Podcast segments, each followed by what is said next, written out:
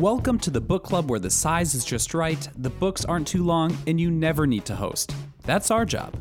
We bring best selling and award winning writers of every genre to Twin Cities metro area libraries to share their stories, discuss their work, and answer those burning questions you've always wanted to ask your favorite authors. This is a book club where we don't have to argue about what the author meant, they can tell us. The book club that doesn't require a clean house or wine and cheese. And in this book club, if you haven't read the book, it's all right.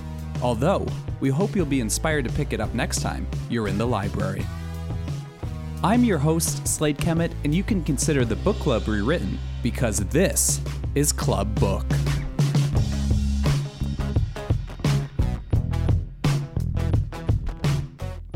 We are back with a new season of Club Book and we'll be hosting 10 exciting events from August to November 2018 all around the Twin Cities Metro, and we look forward to having you join us.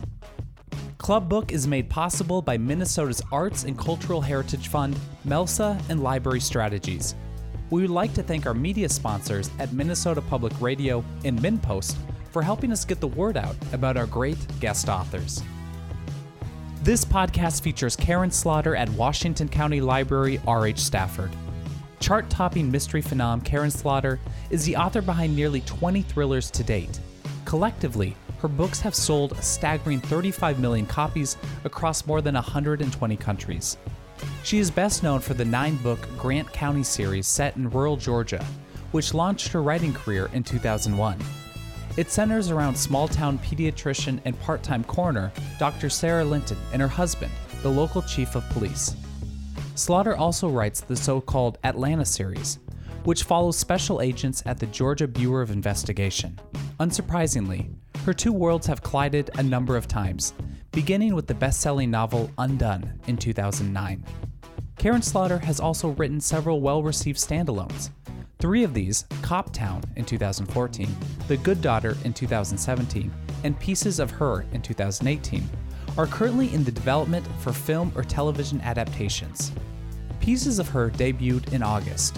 In a starred review, Booklist promises readers will find themselves totally immersed in Slaughter's suspenseful, alternating storylines and won't want either of them to end.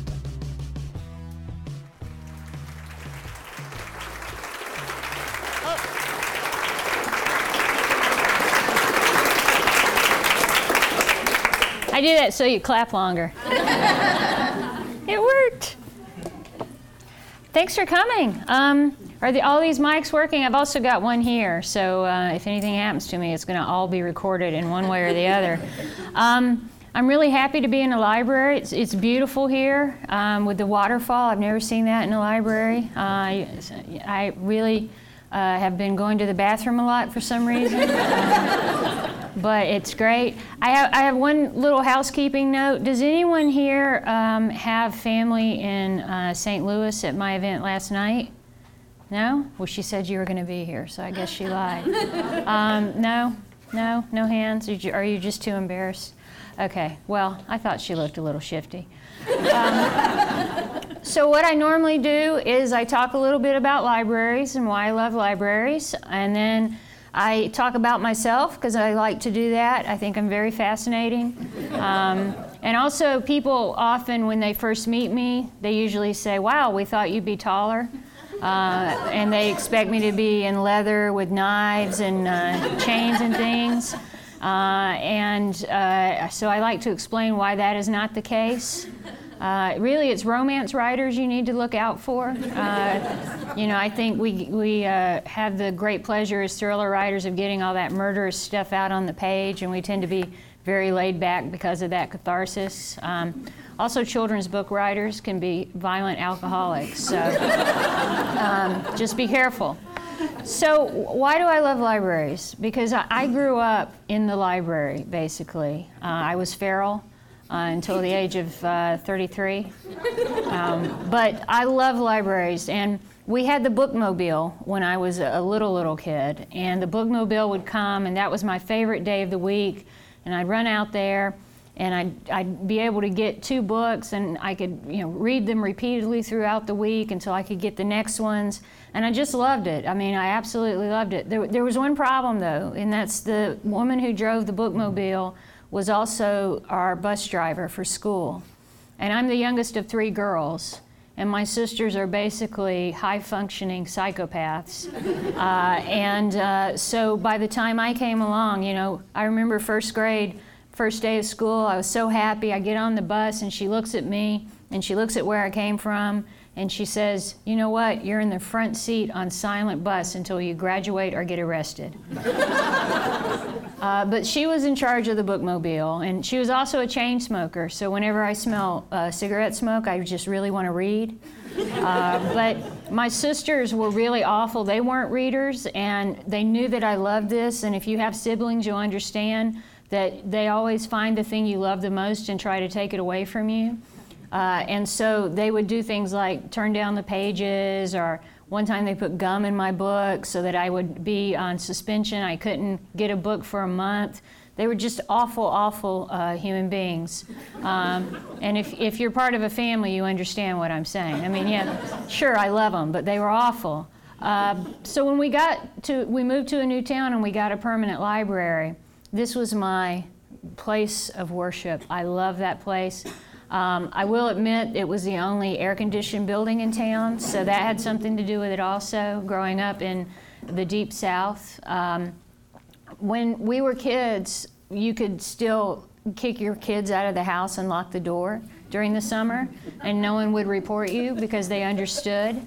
And so that's what would happen. You know, that door would lock behind us, and we were told, there's the hose if you get thirsty, and if you need accommodations, there's the woods. Uh, and so we would eventually end up at the library. And, you know, some of my earliest loves Are You There, God? It's Me, Margaret. Um, you know, any Judy Blume, really, Nancy Drew, Encyclopedia Brown. These were put in my hands by librarians who knew me who you know called me by my name, who understood the types of books I love to read, and they really fostered that love I had of reading. They also tried to pry from my hands books like Lace, uh, The Thornbirds, uh, Flowers in the Attic. I love those books. I did not realize until I was in college that it was incest and it was bad. Uh, this is not because I'm from the South. It's because my generation of women was, was raised on this, this type of book. Um, you know, and we had General Hospital where Luke and Laura, uh, Luke violently raped Laura, but then he married her and because they fell in love. I mean, those are the sorts of stories that I grew up reading. Uh, and I have the library to thank for that. So I also try to support libraries as an author. I drag my friends into it. I make them do events. We give block grants to libraries uh, that are trying to do a good job, you know, reading circles for kids, that kind of thing. I don't particularly like children. Uh, I think toddlers in particular can be real assholes. Um, but, you know, a kid who reads is going to do better in school. They're going to stay out of trouble. They're probably going to go to college. They're going to graduate and they're going to pay into Social Security so that I have something to fall back on. so it's very atavistic that I am supporting libraries like this because I, I don't want children in prison. I want them paying taxes. Call me crazy. So that's why I love libraries. Um, and w- this wonderful library, I mean, I have to tell you, I'm in libraries a lot. Even the staff bathrooms are really nice here. Usually it's just a bucket. Um, so you're really spoiling them, is what I'm saying. You could probably save some money there. But uh, other than that, it's perfect. So I'm going to talk a little bit about me now, um, a little bit more actually, for about 30 minutes. Uh, don't worry, I'll let you ask questions. Uh, the first one is going to be when is the next Will Trent novel? I'm just preparing you. Um, I will say that if you need to read pieces of her repeatedly because there is a clue hidden in that novel that explains the next Will Trent novel. So if you do not buy it and read it, uh, you'll be missing out. You might want to get several copies. Uh, but I mentioned that I'm the youngest of three girls, and, and my father, uh, of course, loves me the most. I'm clearly the youngest, but also the prettiest and the thinnest, um, and the most successful. And if my sisters don't agree with me, you can go to their book signing. Uh, but growing up, my dad was such a great storyteller. He wasn't much of a reader. He's still not a reader. He grew up during a, a time uh, where you couldn't sit around reading because that was considered lazy. Uh, so he worked at a cotton mill and he, he did all kinds of different jobs as, as a kid to help support his family. That was expected. His mother grew up during the Great Depression. Uh, when she died, she had approximately 11 million packets of sweet and low she had taken from various cafeterias uh, that we had visited. Uh, she was a very frugal woman. And uh, they, they lived a very hard scrabble life when my dad was growing up. Uh, he was one of eight brothers and sisters. And they were literally so poor that they would squat in shacks. The whole family would squat in these one and two room shacks. Uh, and then when the owner came, they were told to move on to the next one. Uh, my grandfather was not a nice guy. Uh, my dad is the polar opposite of him, but my grandfather was kicked out of the Klan for not taking care of his family. I had no idea they had standards. Apparently, um, apparently my grandfather couldn't meet those. So this just tells you how hard my grandmother's life was and my father's. I mean, a lot of times they would have to dig up roots for soup and boil that, and that was dinner.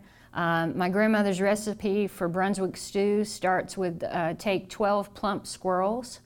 Uh, and that, that was dinner. Squirrel is very greasy, in case you're wondering. I do not recommend it.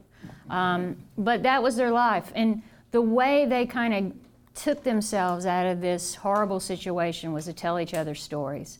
And my father still carries on that tradition. He t- talks about his family. It's a very typical Southern thing to do to make fun of your family uh, which is why I'm doing it here. It's not out of meanness, it's just because they deserve it. Um, but he would tell us all kinds of, of, of, things, usually cautionary tales, like the little girl who left open the refrigerator door and died, or the little girl who touched the thermostat and died. And part of the way he would relate to us was scaring us. I mean, this was something he took great delight in. Uh, and you know, he also would grab us behind the knee in that place that's very, very um, hurtful, but also you laugh at the same time. Uh, for some reason, my sisters and I, we all limp when it rains now because of this, because he was just always he thought that was really funny. Uh, and I was doing a, an event a few years ago, and this woman came up to me and she said, "Do you remember me from elementary school?" Because I remember your dad. You were telling that story, and I remembered your dad when this one time we were having a sleepover and he scared us to death. And I said, You're going to have to narrow it down. Because my dad was the dad who, you know, at Christmas, you know, dads get on the roof and they knock and they're ho ho. He would do that in the summertime and he would say, "Wow, that's little. The, that's the goblin who eats little girls who don't listen to their daddies." Um, but so we had this this uh, sleepover apparently, and uh, this woman said to me, I've, "I've remembered it all my life because your dad."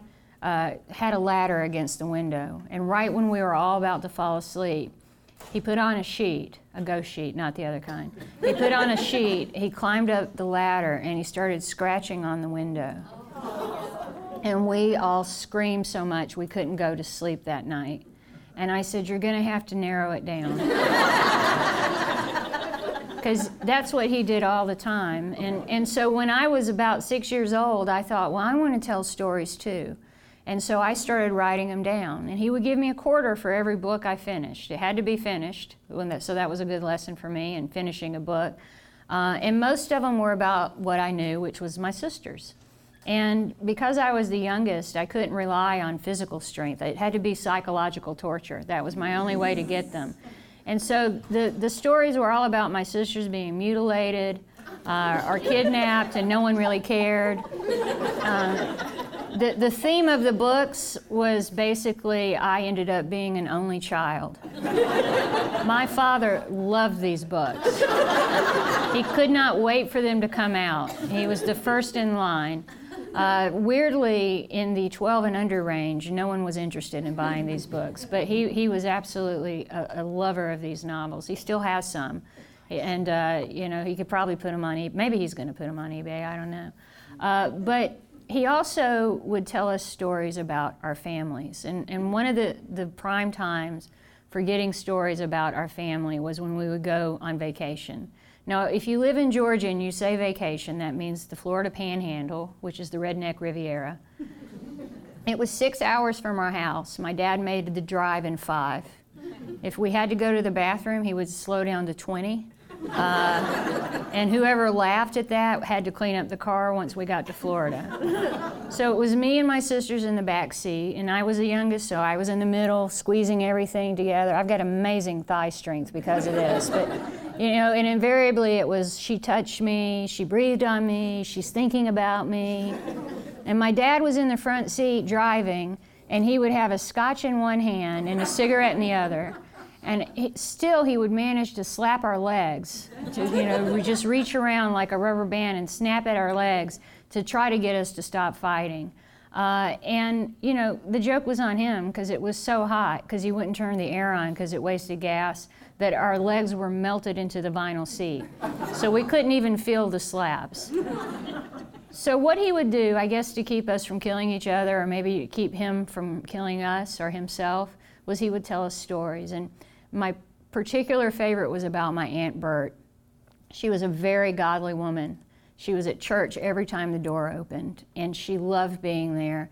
She loved going on hospital visits with the preacher, and she loved most of all hearing about all the awful medical ailments that people had so that she could go to her tea party afterward and tell all her friends, uh, well, bless his heart, you know, he has this thing wrong with his, uh, his back, you know, and they think he was robbing a store when it happened. You know, she always had some kind of story.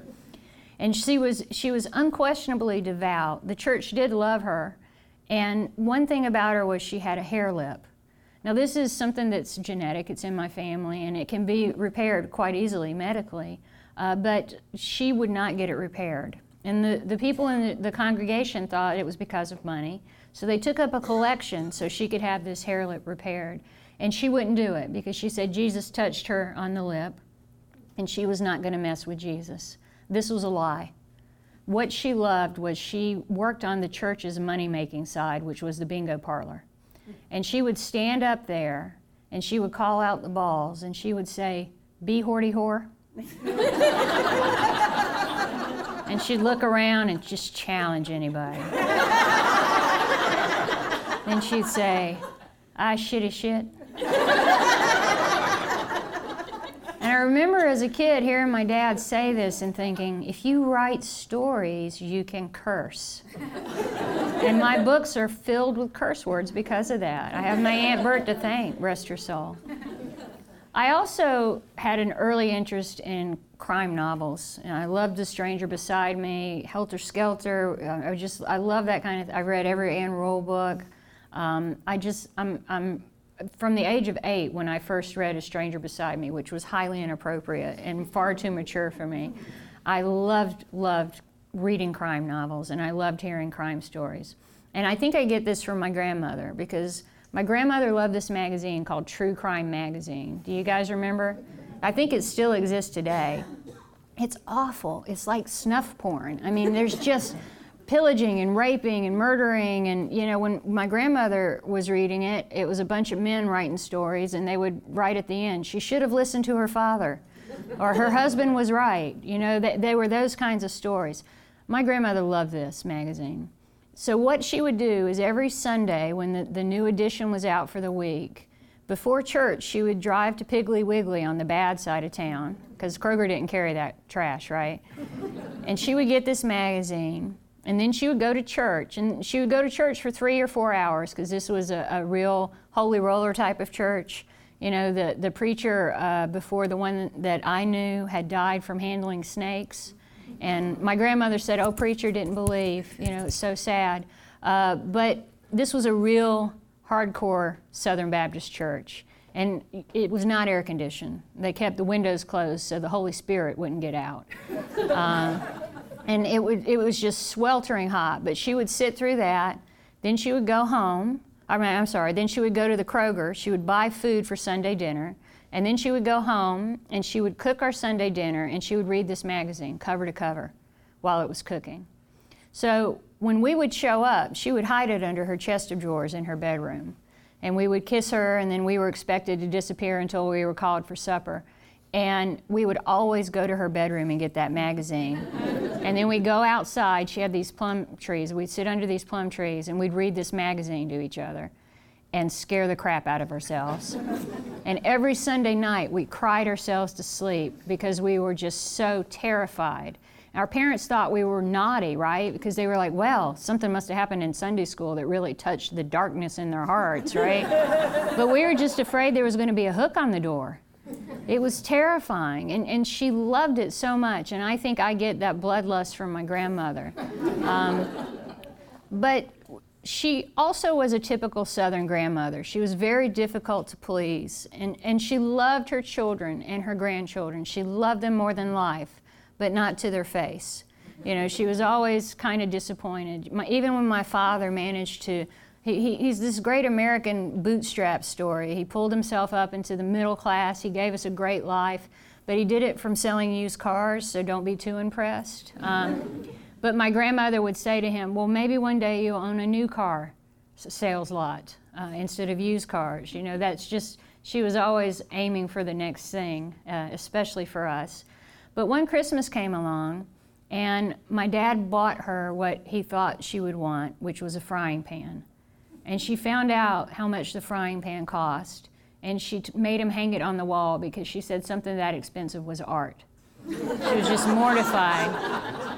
And when she died, we found these beautiful, beautiful hats in her closet that she never wore because she said they were just too pretty and too expensive for her to wear. Uh, but that, that's, that's how she was. And so the Christmas after what we called the frying pan incident, uh, my father had this great idea where he was going to let us decide what to get her for Christmas because he figured that the kids would get less heat if she was disappointed. I guess he'd never met us. Uh, but we decided, me mostly, because I paid attention, that we were going to get my grandmother a subscription to True Crime Magazine. And so we came around to Christmas morning, and my dad had this rule that we couldn't open gifts until after breakfast. And his breakfast, not ours, his breakfast, which ended around noon. and so we're sitting at the table, and I just couldn't stand it anymore. I was about to explode. I was, Grandma, Grandma, please, please, please, please, let us tell, let, let us tell you what we got you for Christmas. And she said, Okay, already disappointed. And I said, We got you a subscription to True Crime Magazine so you don't have to go to the Piggly Wiggly on the bad side of town. And she just stared at me. And I, I noticed her lower lip started to quiver. And then she put her head in her hands and she started to cry. We'd never seen her cry like this. I mean, she was really crying. And we thought, my God, we we finally found something that she really wanted. We, we finally have pleased her. And my father stood up and he put his hands on her shoulders, and he said, Mama, are you okay? And she turned around and looked at him and said, I do not want the postman to know I read that. so he had to, it was, I think it was about $25 for the subscription. It was 40 to cancel it. so this was something that happened quite a lot. Um, but that, that's just how my grandmother was. I mean, she didn't want people to know her business. She didn't want them to know about this bloodlust. It's very unladylike. And I think she'd be mortified that I was standing up here talking about this and telling all her secrets because it's a, in, in the South, the one big difference I think between the North and, and the South is that in the South, gossip is your currency. In the North, gossip is very rude. But every time two Southerners get together, they always gossip about people they know in common, what they're up to. I mean, that's just a common thing to do. And my grandmother's church, which I, I told you was pretty hardcore, was a place that she loved to take us because she really wanted us to be believers. And my parents were loath to let her take us to this church because it was really hardcore. Uh, so they would only let her take us on Easter. And so Easter would come every year, and we'd have to get dressed up in the, the pink dresses and the white hose and the ruffled underwear. Very strange. My sister was 16. Um, she got so many phone numbers. But uh, we would get dressed up, and really the only reason my grandmother wanted us there was the only reason most grandmothers want their grandchildren to meet their friends is to show how clean and well behaved we were. So we had to put on this entire show for her for three hours. And the most critical part was the end, where she introduced us to her friends. And she would say, This is Mrs. Smith, this is Mrs. Jones. And we would have to say, Good morning, Mrs. Smith or Mrs. Jones. It's very nice to meet you again. That was the script. We all had to do that, one after the other. And as soon as the woman would turn around, my grandmother would say something like, Well, you know, she drinks. that son of hers, not right in the head. Husband's a cheat. All the time, she had these deep, dark secrets about people. And if you read my books, all my characters, no matter how nice they can look in their Sunday best, have deep, dark secrets. And I have my grandmother to thank for that. the last thing I want to say about my grandmother, when she passed away, it was really hard for all of us because we did love her so much. And, you know, my father did his best to try to give her a nice life after she had had such a, a horrible one. And, and, you know, he helped her as much as he could. She worked from the age of 12, um, but as an adult woman, she couldn't get a credit card in her name. She couldn't get uh, a home loan, a car loan. She couldn't qualify for any kind of credit uh, because of the time period. Uh, and my dad had to sign on loans for her when he was in his 20s. So, you know, a 20 something year old man was more dependable in the bank's eyes than a woman who'd worked all her life. So that, that was really difficult for her, but it was something my father was happy to do because he wanted to support her. And when she passed away, he decided that the best way to honor her would be for us to visit her graveside every Easter Sunday. That was her special day. And so that's what we would do. We'd all get in the car. We'd all be dressed in our ruffled underwear. Very uncomfortable to sit on, by the way, in case, you, in case some of you men don't know. Some do. But uh, so we would get in the car and we'd drive to the Sodom Cemetery where all the slaughters are buried, which is appropriate. Some of my uncles will tell you they love sodomy. Uh, but uh, we would park and we would go into the cemetery. Now, if anybody's from the South, you can probably verify that, that this is the absolute truth. There was a preacher buried in this cemetery with a telephone because he was afraid the rapture would happen and he would be forgotten about. And I guess this is like Harry Potter being the most uh, fantastic and powerful magician in the world, but he still needs eyeglasses. This preacher thought that the rapture would come and he'd need to phone a friend right? so that it wasn't a cell phone, it was a legitimate telephone rented by the church, by the way, from Bell South, because you still had to pay like $8 to rent them. And there was a telephone line coming out of the grave and going to a telephone pole. Hand to my heart, this is true. And he was mar- buried up here, and my grandmother was down here, closer to the parking lot. But every time my dad made us go under that telephone pole because he knew it freaked us out. and he would say, Oh no, let's go this way. Oh, I think I see something over there. And, and we, we would end up under that telephone line. And we would walk under it like, the, you know, just shuddering. And one time he had a bell behind his back. Remember those old telephones sounded like bells, didn't they? And he rang that bell. And um, I think the medical term is hysterical blindness.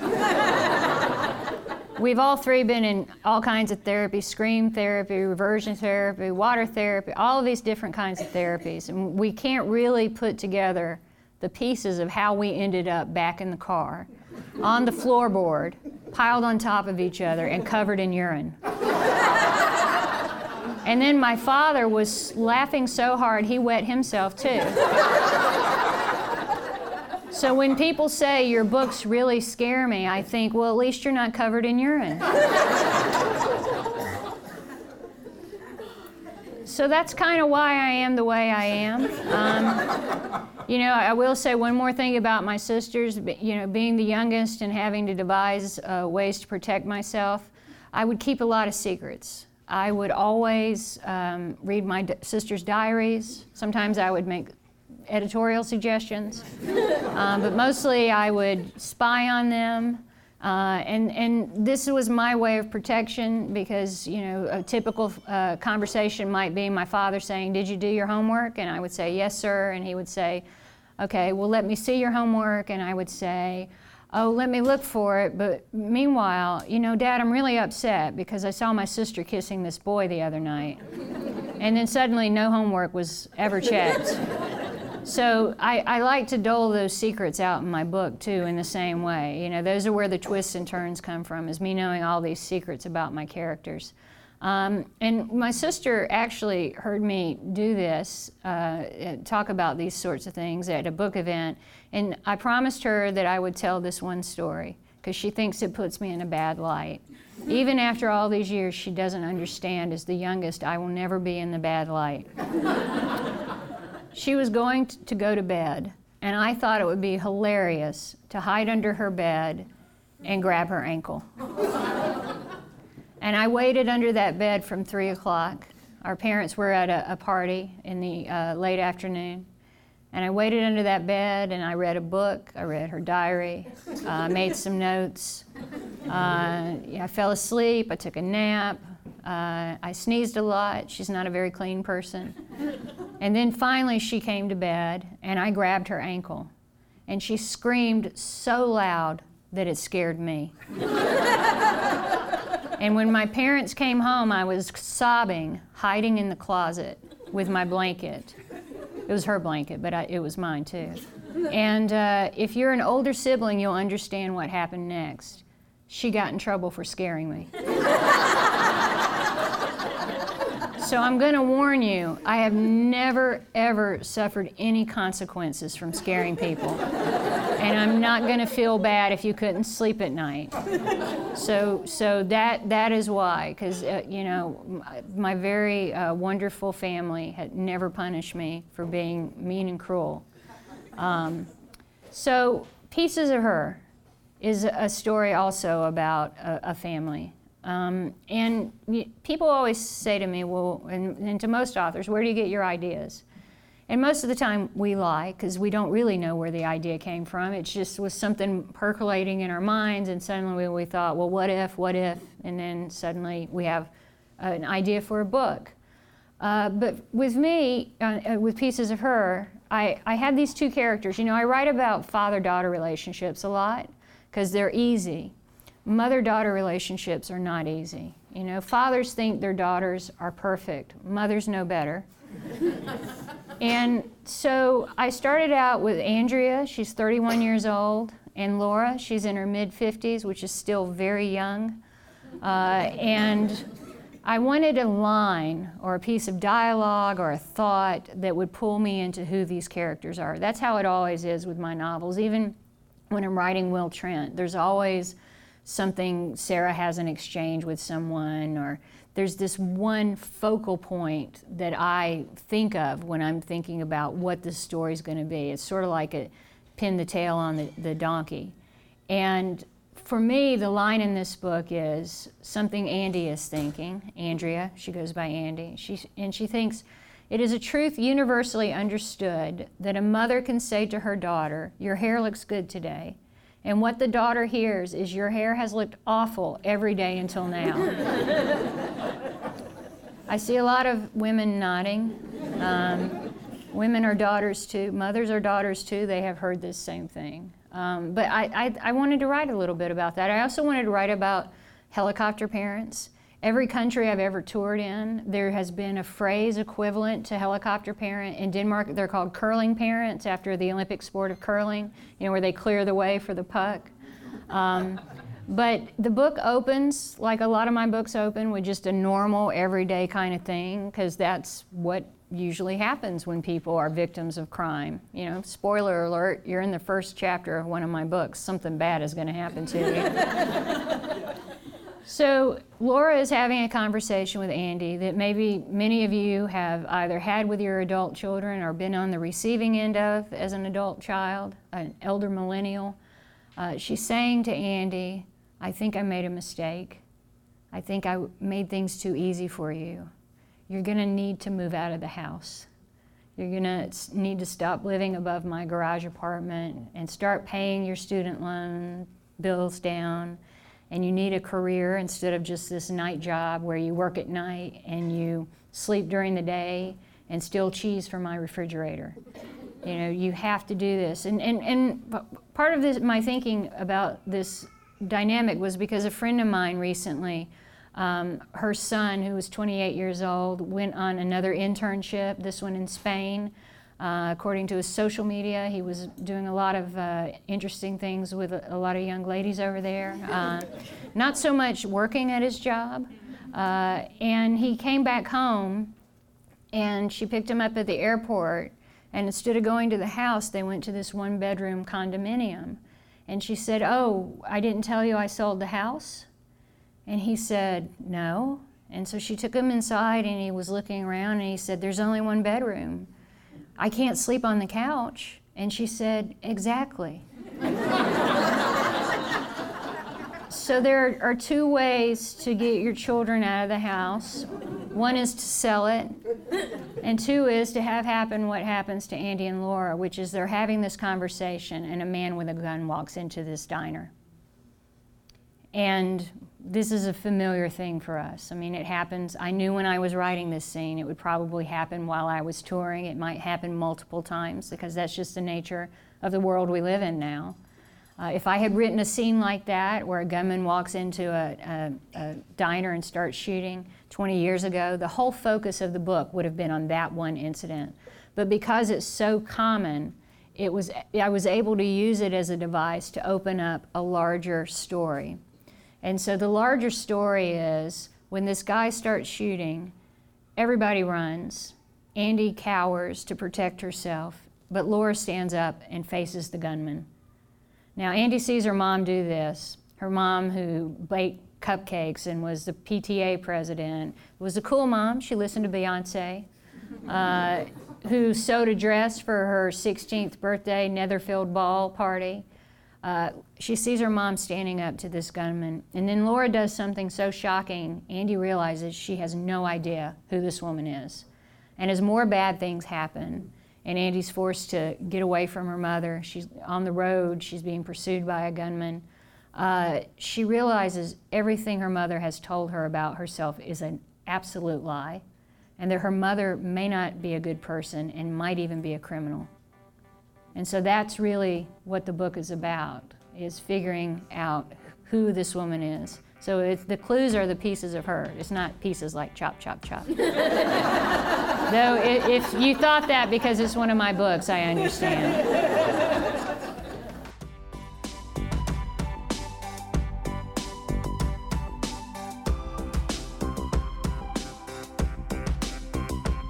With that, we've reached the part of our podcast where we turn to our Club Book audience for questions and comments for Karin Slaughter and her work.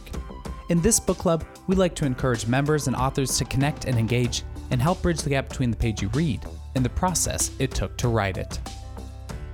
Our first question of the night comes from an audience member wondering when Slaughter's first book was published.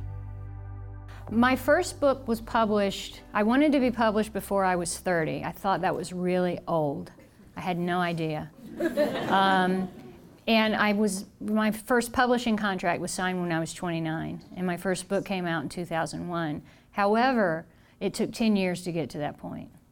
And, you know, I, I love my dad, and when I graduated from high school, he, he did the best thing for me. He said, Sweetheart, you can do anything you want with your life. You can be anything you want, but you cannot live at home. And so I took several jobs. Uh, I was an exterminator. Uh, I was a house painter. I worked in a sign company. But all the time I, I, had, any free time, I was always writing. I was in college, which will make you hate writing in addition to reading. I was not a good student. I dropped out. Um, and I recommend if you do drop out to write a book uh, that becomes an international bestseller because that really worked out for me. Um, but it took a lot of sacrifice to get to that point. And over those 10 years, I wasn't writing the same book, I was writing different books. I was learning my voice. And actually, my first book uh, that I got my current agent with, I've had her since the, the first published novel, uh, was rejected. I thought I had to write Gone with the Wind. There's a reason why that's not a really successful path. Um, and I, I, I, had this idea about being a Southern author, and, and nobody wanted to, to buy the book. And I was crushed, but she sent me the uh, rejection letters so I could read them. She, redact, she redacted the names, right, because she knew I'd call them and cuss them out. Um, and they said, We love the writing, we don't love the story. And I thought, well, that's, that means that they like it, so I have another chance here. And my agent asked what I wanted to do next, which is very meaningful. Agents only get paid when they sell things, so I thought if she still eh, still wants to represent me, I need to take advantage of this. And I said I always wanted to write a thriller, and that's when I wrote Blindsighted. It was um, I had 17 days with holidays and vacation time and all that that I could take off. I'd, I'd never really even I, they had accumulated because I don't vacation well. Um, and in 17 days, I wrote the bones for Blindsighted. And then, of course, I had to go back and edit it and all that. But I really, I'm not a, a navel gazing kind of author. I don't talk about the journey of the character and all the feels. Uh, but writing Sara and Jeffrey and Lena, I, I found my voice. I really loved it. I love writing. I'm so passionate about it. I want to get better with every book. I want to do something different with every book. And so you know, I've been very lucky in my career. I have the ability to do that. But that, that's basically my publishing story is a lot of rejection and one yes. When, and I always say to people who uh, want to be writers, who want to be published, you just need one yes. This audience member notes that many of Slaughter's characters possess a lot of self doubt. Why is that? Well, I mean, I do think it's a theme in general in literature that a lot of characters do have that. I mean, at some point, you have to talk about the id of the writer. Um, Jack Reacher is not like that, but you know, Harry Bosch and uh, most every character has some kind of, of questioning. I think that it, it's what you said that real people have that, and as an author, when you start to write a book you have to make a decision about how honest you want to be, right? I love Janet Evanovich. I think she is fantastic at what she does. I couldn't tell you if the last book was about Joe or Ranger. I do know when it's in the same book, it makes me very uncomfortable. Um, but she's great at that. But I'm not that kind of writer. I want to be as honest as I can about human beings. You know, Will has a lot of self doubt. Um, people around him don't necessarily know that because you're in his head. Uh, a lot of times he'll have a, a, conversation with Amanda or Sara, even, and he's having all these feelings, and then he'll just say, Okay, well, should we eat pizza or hamburgers, you know? um, so you do get that insight. Um, and, and I feel like writing about violence, particularly violence against women, I feel a, a, great responsibility when I write those scenes, and I want to show all the emotional response and reaction. And the fact is, I speak to police officers an, uh, an awful lot, law enforcement, FBI, DEA. And you know, they're tough guys and women, but they do have scars from these crimes. And so this is sort of from my conversations with them about the different things. And I like to put that in the novel because I think it, it gives it some humanity. And I, I always want to make sure every single character feels real to the reader, even if it's the guy who's giving directions. I want to make that character feel real because I try to write as realistically as I can in the realm of fiction. This question is if Karin Slaughter plans on writing a sequel to her novel, Criminal. Well, I did love writing about Amanda in that time period. It was fascinating. I talked to a lot of female law enforcement officers who had retired, and uh, some of their stories were so awful I couldn't put them in the book because no one would believe me. Um, I, I, I, wrote another book set in that same time period called Cop Town with different characters because um, I had so many stories. And I just, I, I loved it. I don't know that I could go back with Amanda and Evelyn. Uh, but I could definitely go back with Coptown because I, I just I love that story so much. I'd love to take it into the late 1970s when we had the Atlanta child murders, uh, Wayne Williams, uh, the presumptive killer, because I was alive during that time and I've always been fascinated by it. They wouldn't tell us what was going on, we just knew something awful was happening. And I, I, I know a lot of Georgia Bureau of Investigation agents who worked that case. Um, so I just, I, would love to go back and do that. And I, I love the, the characters. And, you know, one of the reasons I wrote Criminal was is I thought, why is Amanda such a ball breaker? And then I, read, I started talking to what these women had to put up with just to do their jobs. And I thought, why hasn't she killed everyone she's ever met? this audience member asked about Slaughter's writing process. I think a lot about the stories, and I spend an awful lot of times in airports, airplanes, and in cars going to, to do events and things. And that's really my prime thinking time. And I write notes to myself about what I want to do. And then when I'm, I'm ready to write, I schedule two weeks at a time. I have a cabin in the North Georgia mountains, and I go up there. And I get up in the morning and start writing. And I work 12 or 18 hour days I can only do that for two weeks. I used to do it for longer, but then something called getting older occurred, uh, and I just couldn't physically do it. Uh, I nap a lot more. Um, I know that's not part of your question. I'm just saying naps are great if that's happening to you. Uh, but that, that's always been my process, and you know it. It's from when I before I was published and could do this for a living. I had to do it very intensively. I couldn't be precious about it. I couldn't say, oh, I've got writer's block or whatever. You know, that was my time to do it and I had to do it. One trick I had, and maybe if, if you, people in here are writers or want to be a writer, you know, the hardest part of, of writing a book is not the idea. Because everybody in this room probably has a great idea for a book. It's sitting down and doing it. And I used to set the timer uh, for 30 minutes. And I would say, You're going to sit down and do this for 30 minutes, no matter how good or bad it is. And when the timer goes off, you can stop, right? And I've never gotten to the point where the timer goes off and I want to stop. It's just get your butt in the chair and do it. One of my favorite Flannery O'Connor quotes was she said, I'm going to paraphrase, asking a writer to talk about writing is like asking a fish to talk about swimming. Mm-hmm. And then she wrote essay after essay about writing.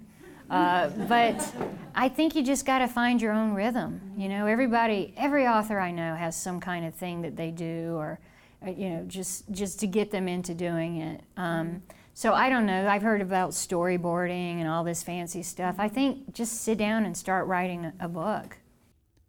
Our next question is if there will be a follow up to Pieces of Her. Maybe, because I really love the characters. I love where Andy left off. You know, in the beginning, Andy is this. It's, interesting because I, have been touring with this book for a while now. I started in June in the Netherlands, and um, younger women love Andy, and women my age just want to shake her. Um, and that, you know, we could have just like subtitled this book "How I Stopped Hating My Nieces" because I had that typical you don't know how easy you have it, right? My generation had it horrible, and my God, women in the, the 70s, like in, in Coptown and Criminal, they had it even worse. At least I'm grateful, right? Um, but it gave me an understanding about their lives. You know, for me, when I was growing up, women were not given a lot of opportunities, right?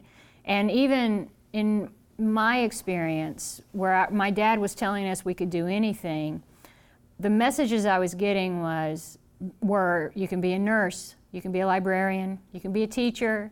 You know, um, hopefully you'll meet a nice guy in college to take care of you. You can have children, and none of those things interest me, or interested me, and I I, I felt kind of pigeonholed. And so my nieces have amazing opportunities. You know, there are more women in medical school now than men, and law school is turning that way. Vet school, all these professions as they've slowly lowered in stature, more women have been entering into these fields. Um, and, and it kind of annoyed me that they didn't seem to appreciate that. But writing from Andy's perspective, it gave me an understanding about how hard it is to constantly be told you have all these choices, you can do anything.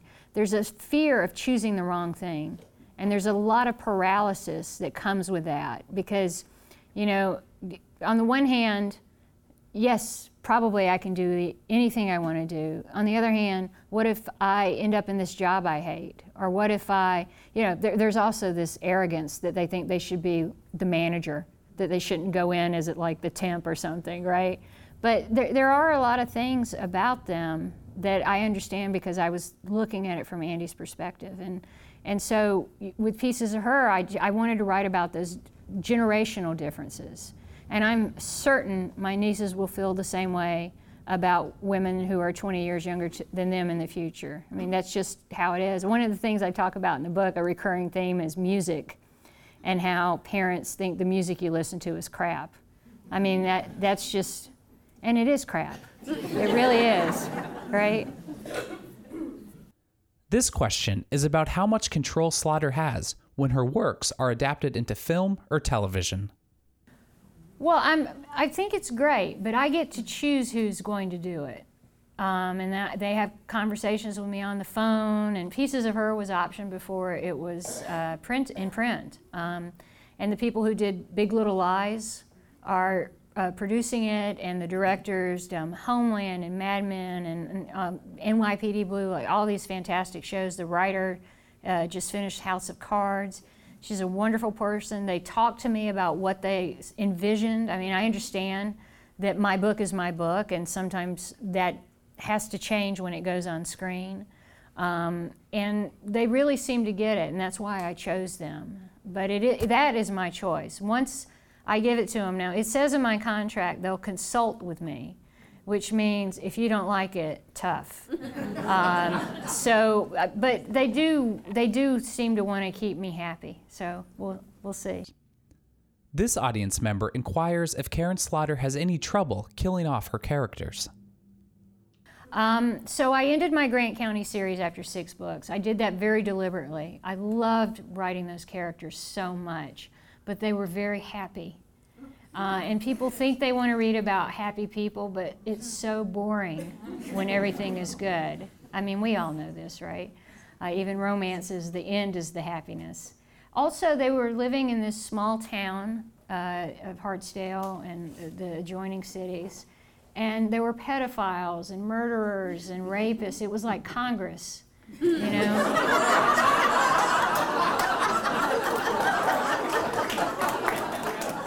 So after a while, you think, if you haven't moved, you deserve to die, right?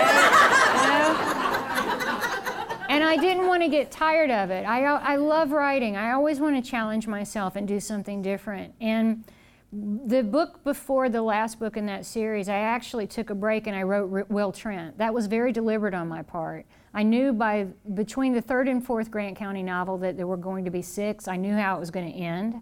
And so I planned it out with Will and then he gets triptych, and then after Grant County ends, you get fractured, which is Will on his own, and Will turning into the type of man Sara would be interested in.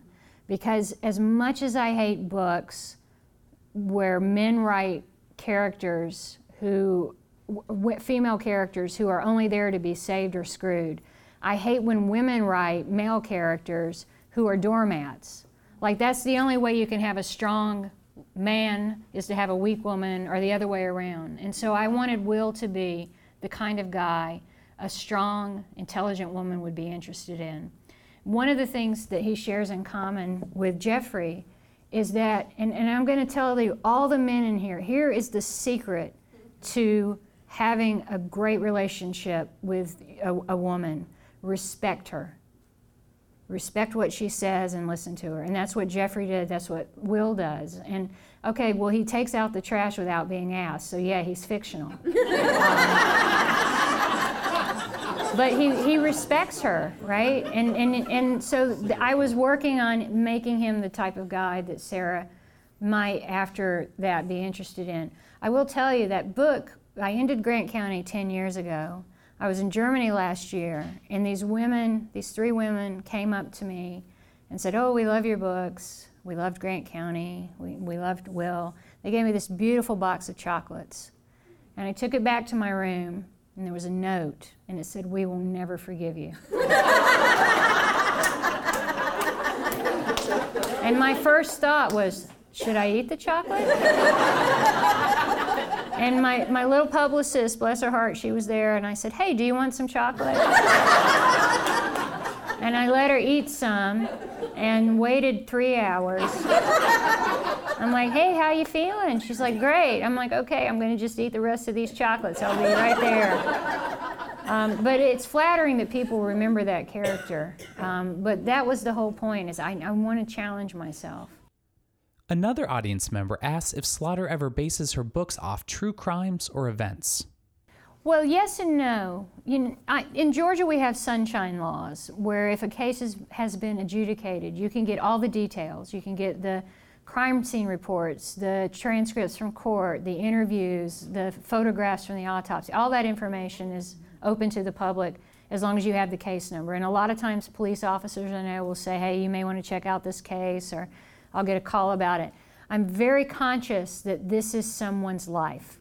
And so I never take one case and put it into a book. I take bits and pieces, details. Some of them are so unbelievably horrific, I could never put them in a book because no one would believe that people can be that awful. Um, but for the most part, I'm just picking and choosing, and I'm trying to honor the victim, the family, the people.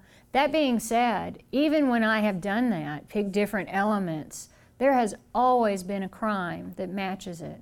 I mean, there's nothing new I can write about this, and that's why I, I rely on the characters so much because believe it or not, the focus for me is not the bad thing, it's what the bad thing leaves behind. Because I want to know what this does to people. I experienced it as a child when we had these murders occurring. I mean, I was a little white girl in the suburbs.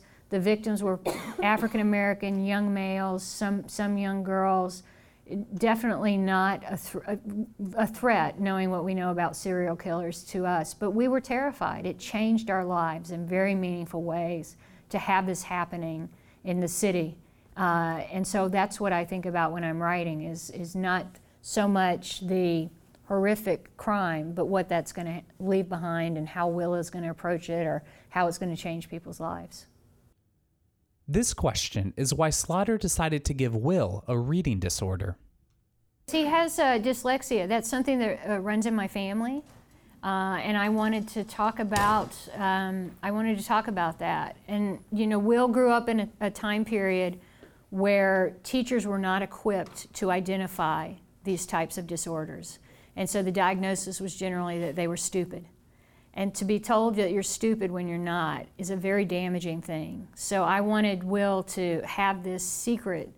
Um, and I've met police officers who have dyslexia I mean, if you've ever read a crime report, you know that it doesn't stand out if you have dyslexia. I mean, generally they tend to be uh, filled with a lot of spelling errors and things, um, you know, which is okay. I'd rather they be out on the street than taking a grammar class. Um, but it, it's something that he struggles with. He can read, he just doesn't read fluently, but he has a secret.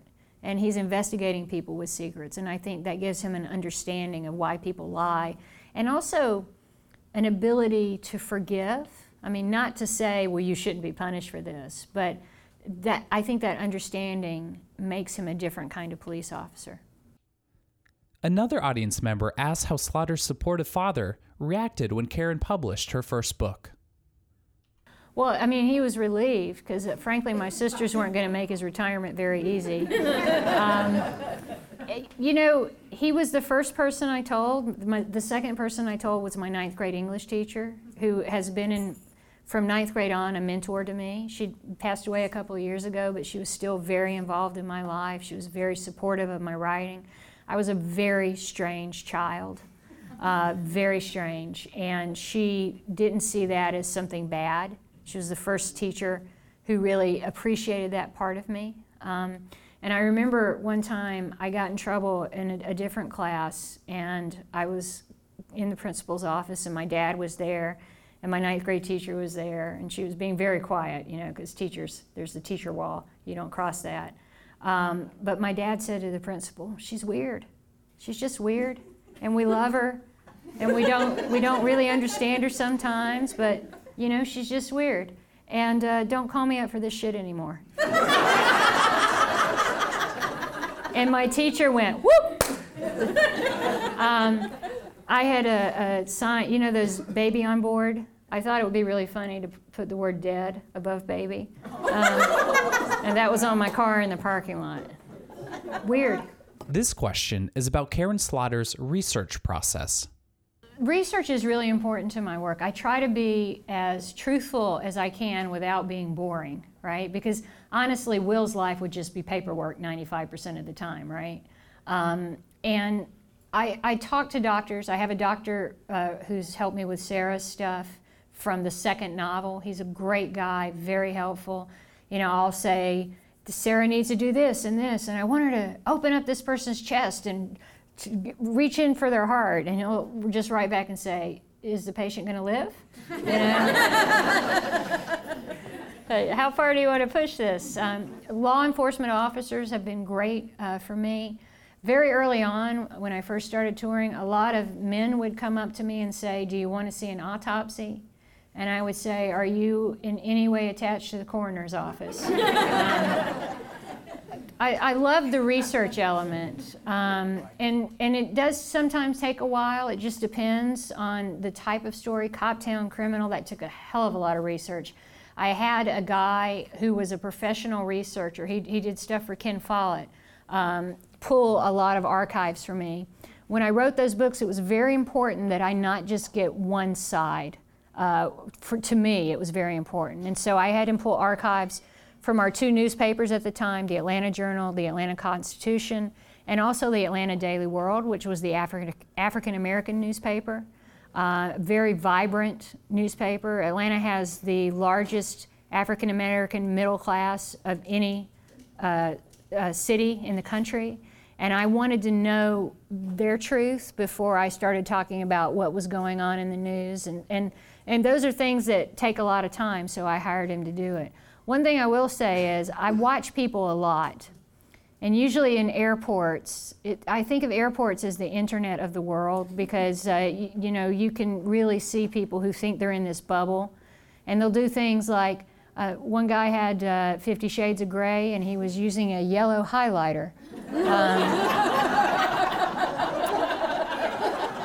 people, people take off their shoes and clip their toenails. Um, put lotion, take off their shirts, put lotion on their hairy, hairy backs. Um, I, and I love when, when parents bring like uh, food for their kids and it's uh, organic broccoli and stuff like that because they don't want them to eat the airport food. But then the kid runs off and licks the floor. um, but one time I was in Poland and I was at the gate waiting for my plane, and there was a man and a woman across from me. And the woman lay down on her back and she put her head in the man's lap and he pulled out a pair of tweezers. Uh, you know, I had my book, I was like. and he started plucking her eyebrows. And she had this expression on her face like a cat being groomed, right? and they gave me the nastiest look when my camera clicked. and I, I kept clicking. It's like, I've been to Poland before. This is not normal, you know? but those are the sorts of things I like to take note of and, you know, incorporate into the books at a later time. The last question of the night comes from an audience member wondering what other countries Slaughter's books are published. The Netherlands, Germany, England, Australia, New Zealand, Belgium, those are all pretty big markets for me. Um, Usually, when I'm traveling, there's a Dutch person traveling at the same time. It's a very small country. They can't all live there at the same time, so they have to. they're like, "Sorry, Joran, you're going to have to go today." Um, and I usually I can tell they're in the audience because when they laugh, they. um, but uh, it, that's that's a nice territory for me. I just feel really lucky that it's that I've been able to support myself as a writer. Most writers cannot say that. When I was making a quarter for each book I wrote for my dad, that's pretty much the going rate. Um, and I to be able to support myself through writing is amazing. You know, I, I remember uh, like my second or third novel. Uh, I was doing an event in Georgia, and this woman said to me, "Do you remember me from kindergarten?" And I said, Oddly enough, no. You know, and you, that happens a lot. And usually, you think, well, there's a reason we didn't keep in touch, right? Um, but she said, I remember you because when our kindergarten teacher went around asking, "What do you want to do when you grow up?" Now I know she was looking for suggestions, right? Because who wants to teach kindergarten? Uh, but you and I are the only two kids who said we wanted to be then what we are now. And she said, I know because I still live in our town, and I know that it's just you and me who got to do what we wanted to do from kindergarten. And you said you wanted to be a writer, and I said I wanted to be divorced from a wealthy man. she did it twice. She's much more successful than me. Well, let's end it on that note. Thank you very much.